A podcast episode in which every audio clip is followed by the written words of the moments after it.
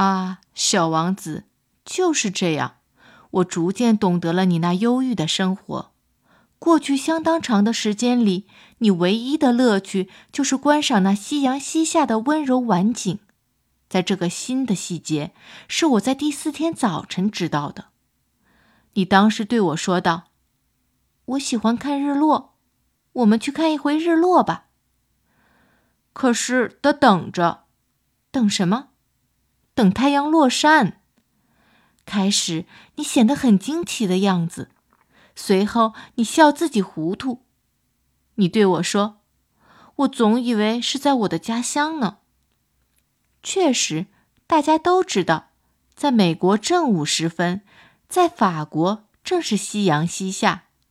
只要在一分钟内赶到法国，就可以看到日落。